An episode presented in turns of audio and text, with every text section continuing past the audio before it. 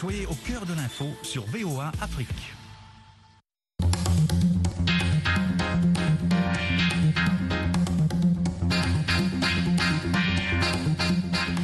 Bienvenue à l'écoute de l'émission interactive de VOA Afrique. À votre avis, Nathalie Barge avec vous dans les studios de la Voix de l'Amérique à Washington pour donner la parole à nos invités et auditeurs. Aux États-Unis, les Africains de la diaspora sont plus de 46 millions, soit près de 14% de la population totale. Au Canada, ils constituent 18% de la population totale. Ils s'organisent en réseau et dans des associations pour réaliser de nombreux projets avec leurs compatriotes en Afrique. La plupart d'entre eux sont animés par le besoin de soutenir le développement socio-économique ou politique de leur pays dans l'espoir d'y retourner.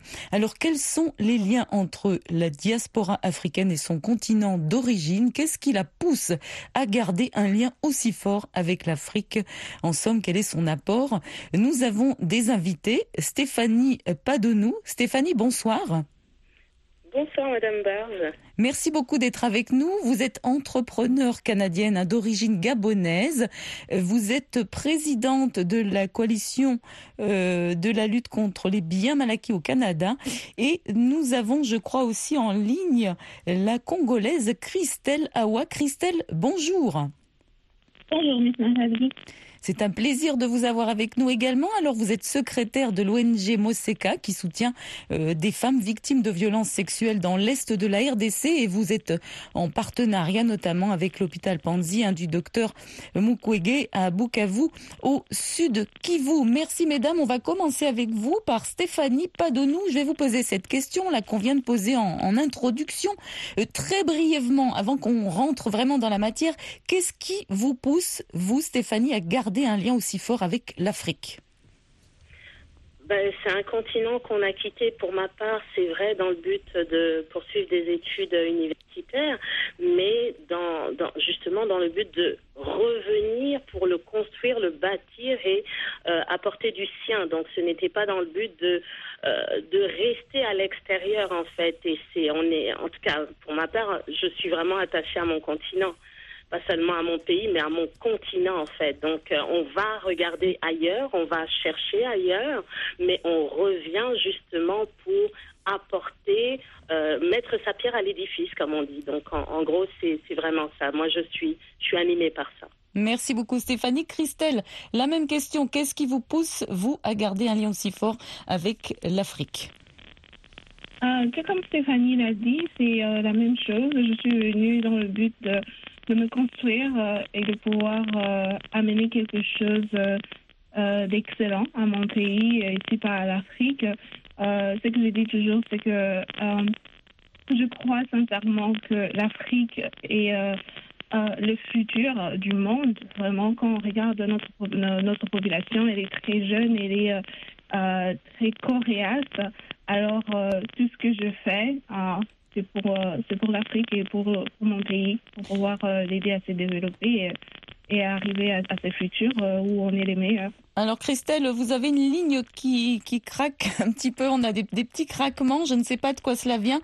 On va peut-être essayer de vous rappeler, je ne sais pas sur WhatsApp, pourtant vous n'êtes pas loin, vous êtes ici aux États-Unis, mais euh, on va essayer de vous rappeler pendant que je pose cette question à, à Stéphanie. Hein. Donc euh, Stéphanie, vous êtes entrepreneur dans l'immobilier au, au, Canada, euh, mais vous avez des projets en Afrique, hein, notamment en Côte d'Ivoire, vous avez ouvert une, une succursale. Alors quel est l'objectif finalement, sachant que oui, hein, on sait que l'habitat en Afrique est en plein développement et que la demande est croissante, hein, notamment dans les villes. Mais bon, voilà, quel est votre objectif principal à vous et quel plus vous apportez à travers ce type de projet?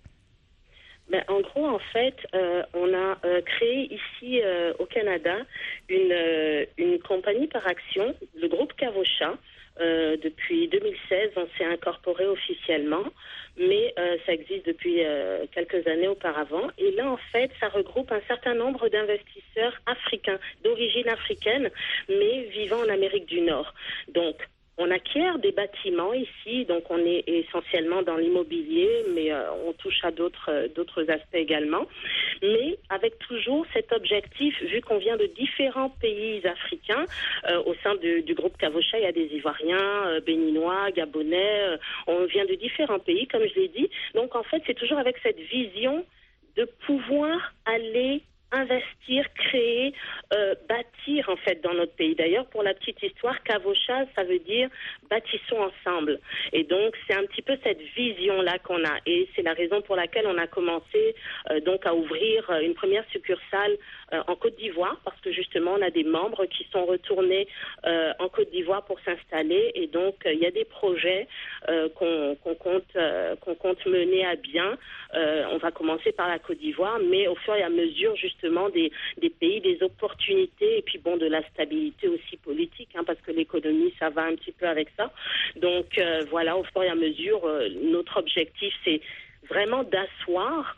Euh, comment dire, de, de, créer des projets ici qui généreront de l'argent. Pourquoi? Parce que on vit ici, on est ici, donc il y a peut-être un meilleur contrôle et aussi la monnaie est plus forte, mais de ce qui va découler d'ici, donc en termes de revenus, de voilà, on pourra plus facilement justement investir dans nos pays respectifs. Donc c'est un petit peu ça la vision en fait. Merci euh, Stéphanie Christelle. Christelle Awa, euh, vous avez remporté le concours African Most Beautiful USA. Alors c'est euh, un, un, organisme qui a été ouvert par une Ghanéenne hein, et qui a fait ça donc pour avoir des fonds pour des villages pauvres en Afrique. Hein. On parle ici de beauté intérieure aussi, hein, ce que vous faites pour votre pays et comment vous le représentez à travers ce concours en fait. On a beaucoup de concours de ce type aux ça. Mais on voit ici qu'il y a un objectif concret. Notamment, vous avez euh, ouvert une clinique au Ghana avec des services gynécologiques. Mais moi, je vais vous poser une question un petit peu en dehors de tout ça, mais qui rejoint ce lien avec l'Afrique, hein, sur le plan purement esthétique. Est-ce que c'est une manière de défier les autres concours de beauté en s'affirmant en tant qu'africaine et pourquoi est-ce important selon vous? Ah oui, absolument. Je pense que euh, personnellement, depuis que je suis toute petite, tout ce que je vois, surtout à la télé, et euh, on voit on voit la beauté, on regarde par exemple Miss Univers, on regarde Miss Monde. Et euh, c'est vrai qu'il y a des Africaines qui participent, mais la plupart des fois, on ne représente pas vraiment la beauté, la beauté africaine. Les, rondeurs, notre, mm. notre façon de, de nous comporter, notre attitude, nos valeurs africaines. Alors c'est une chose que j'ai vraiment beaucoup apprécié dans l'organisation African Most Beautiful parce que ce n'est pas seulement à propos d'être euh, mince euh, ou de mm. pouvoir bien euh, marcher ou se, se, se représenter. C'était surtout représenter l'Afrique et la beauté de l'Afrique et les, valeurs africaines de la femme africaine. Merci beaucoup Christelle. Vous apportez un nouveau canon, votre canon.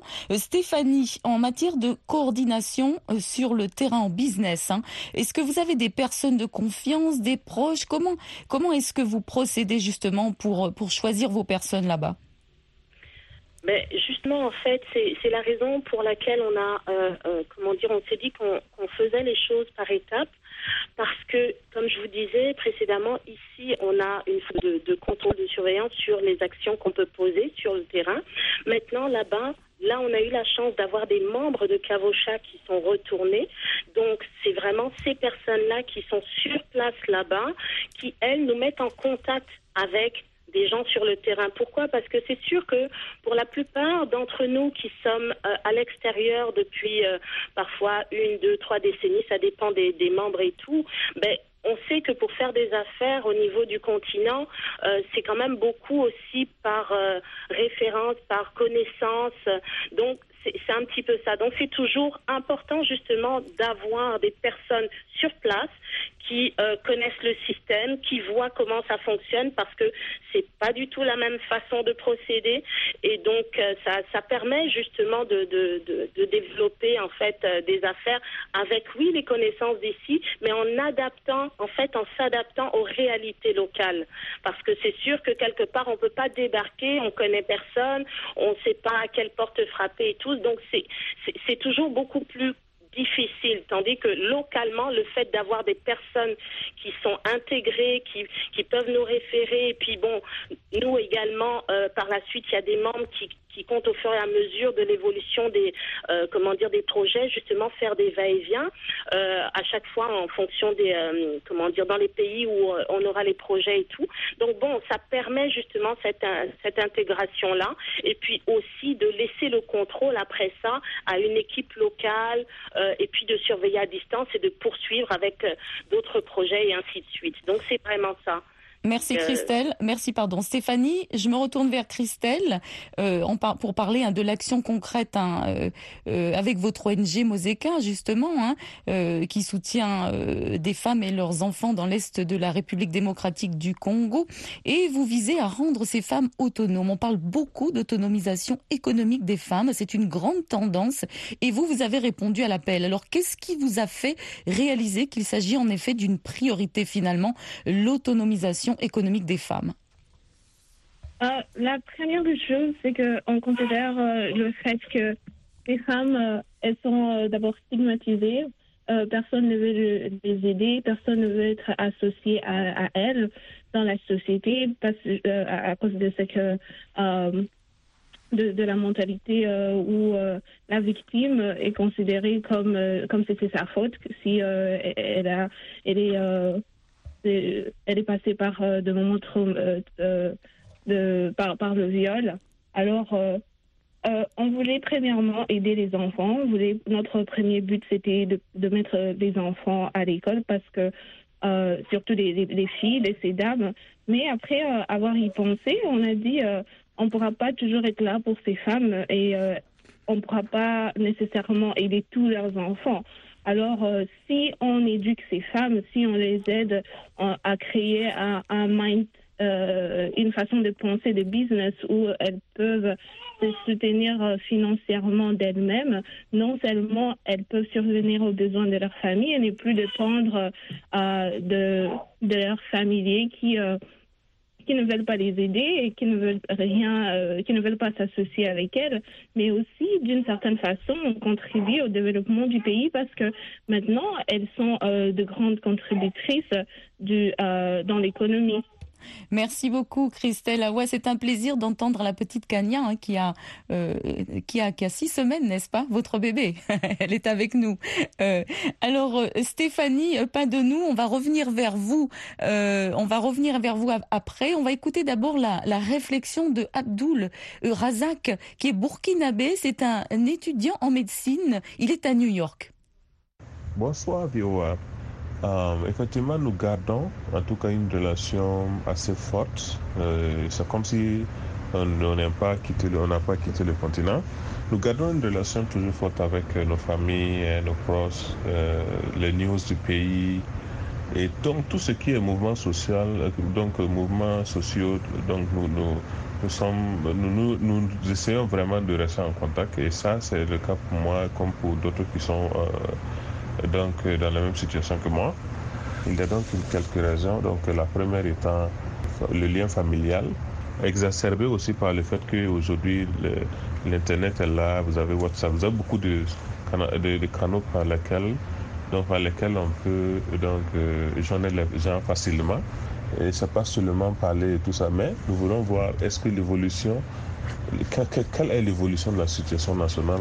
À quel état on, va, on a laissé les parents? Est-ce qu'il faut rester ici? Donc, cette ouverture donc, au monde-là fait qu'il y a une prise de conscience donc, de la situation en Afrique comparée au reste du monde.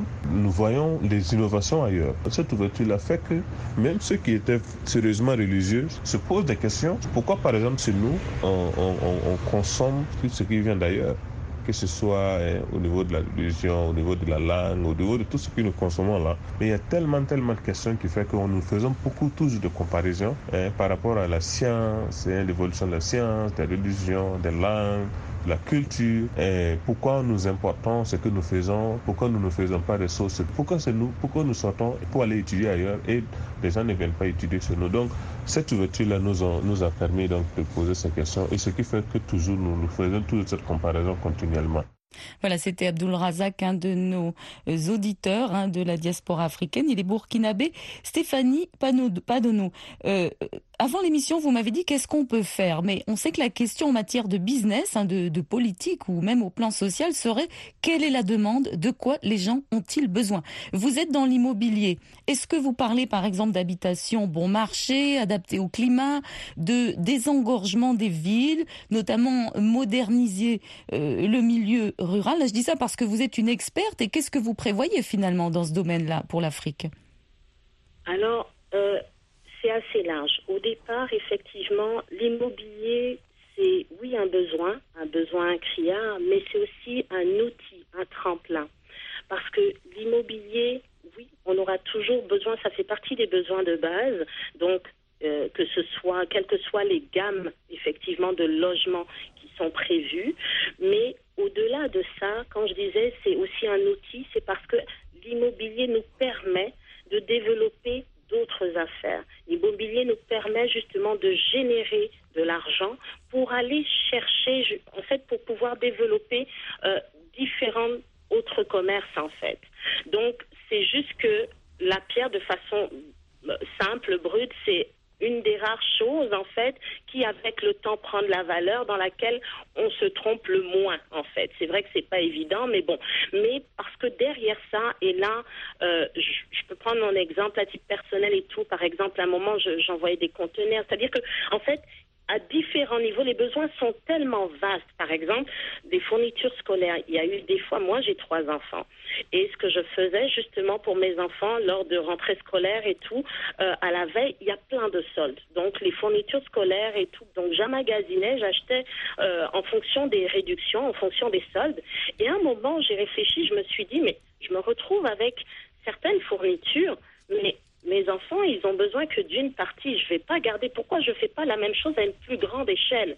Et j'ai commencé à faire la même chose, mais en plus grande quantité, pour justement envoyer. Par exemple, un autre des projets et tout, c'est des bibliothèques et tout dans des coins, euh, comment dire, euh, ruraux et tout. Ça veut dire qu'en fait, si vous voulez, euh, oui, je suis entrepreneur, oui, j'utilise en fait, euh, et moi, c'est l'immobilier que, que, je connais et tout, c'est vraiment ma base, mais c'est ce qui me permet de générer de l'argent pour justement employer par la, par la suite euh, des gens, offrir donc, euh, comment dire, de l'emploi, euh, résoudre certains problèmes aussi, parce qu'il y a énormément de problèmes. Et en fait, rendre les gens autonomes. Parce que donner de l'argent aux gens, pour moi, ce n'est pas ça qui résout une solution, qui résout un problème. Pour moi, c'est vraiment apprendre à pêcher plutôt que de donner du poisson.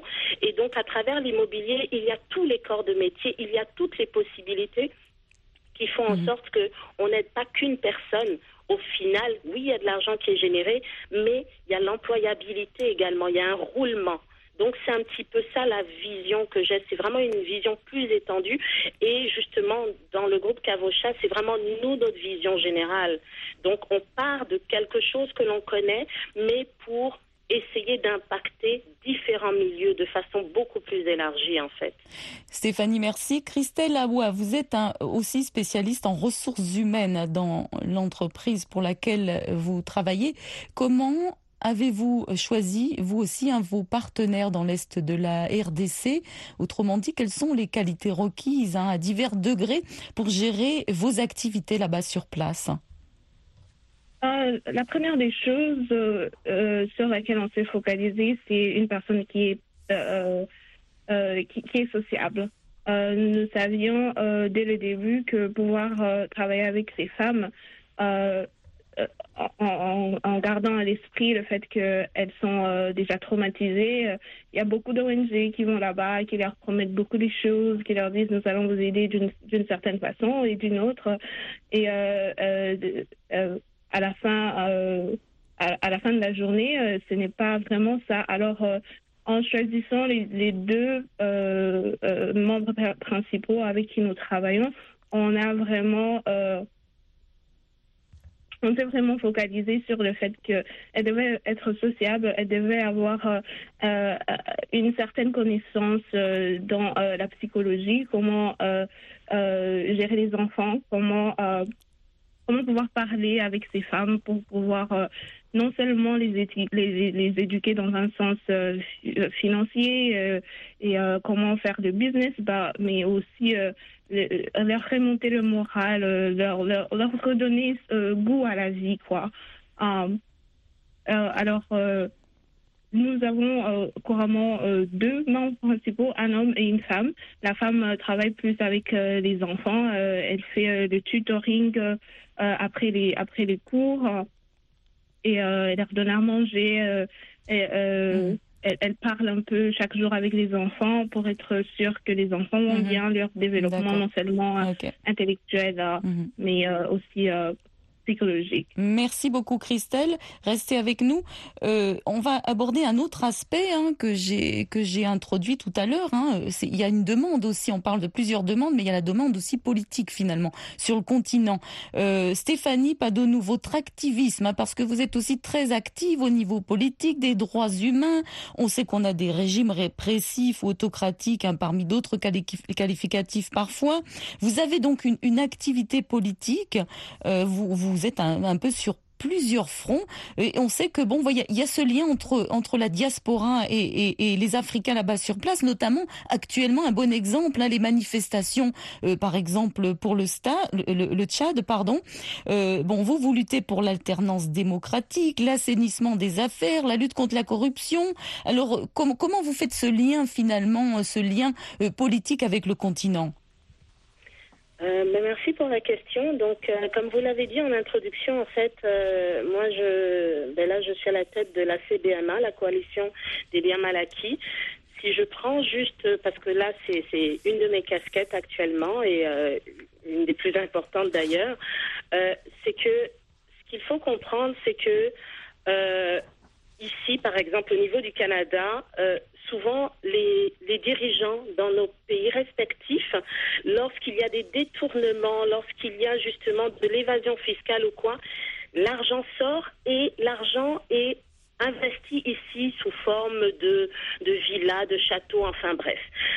Nous, quand on arrive dans ces pays-là, qu'on s'y installe et tout, ben, forcément, on adopte les valeurs de l'endroit où on vit. Et donc, justement, par rapport à ça, on se dit, il y a incohérence. Et donc, ce qu'on essaye de faire, c'est de changer, de faire changer les lois ici, donc au niveau du gouvernement canadien, pour justement empêcher que, euh, comment dire, les banques ou euh, euh, les avocats, en fait, pour freiner cette évasion fiscale-là, du moins parce que on part d'un principe tout simple. Si l'argent sale n'est plus très rapidement, très, très, rapidement, très rapidement, Stéphanie, essayez de conclure parce que je voudrais lire quelques commentaires après. Je vous écoute très rapidement.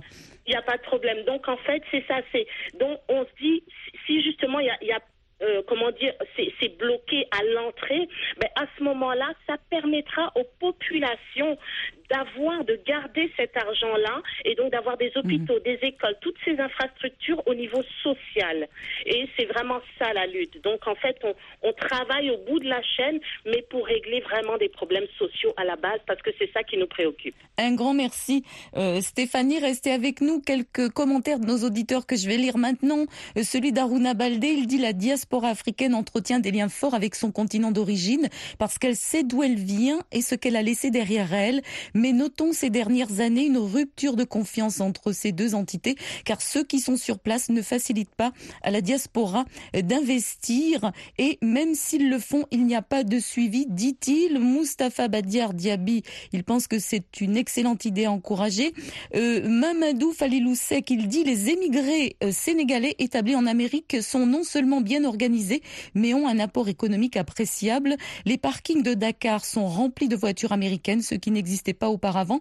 Et la vente de ces voitures génère un profit destiné à la famille de l'émigré. Par ailleurs, ils investissent dans l'immobilier et créent des emplois dans divers secteurs d'activité, car on trouve à Dakar des magasins avec un, assortiment exclusivement américain. Donc ça, c'est le commentaire de Mamadou. Et pour terminer, celui de Senadodi Kwadjo, il dit les liens entre la diaspora africaine et son continent d'origine sont forts et elle contribue au développement euh, du continent. L'Afrique est la de leurs ancêtres et leur maison, dit-il. Ils doivent avoir soif de retourner. Et voilà pour aujourd'hui. Ce sera tout. Un grand merci à nos deux invités, Stéphanie Padonou et Christelle Awa. On vous dit à très bientôt. À la production et aux appels téléphoniques, c'était Fatou Kalala. Avec vous, c'était Nathalie Barge. Restez avec nous à l'écoute de VOA Afrique pour la suite de nos émissions. Très bon courage et bonne soirée. À bientôt.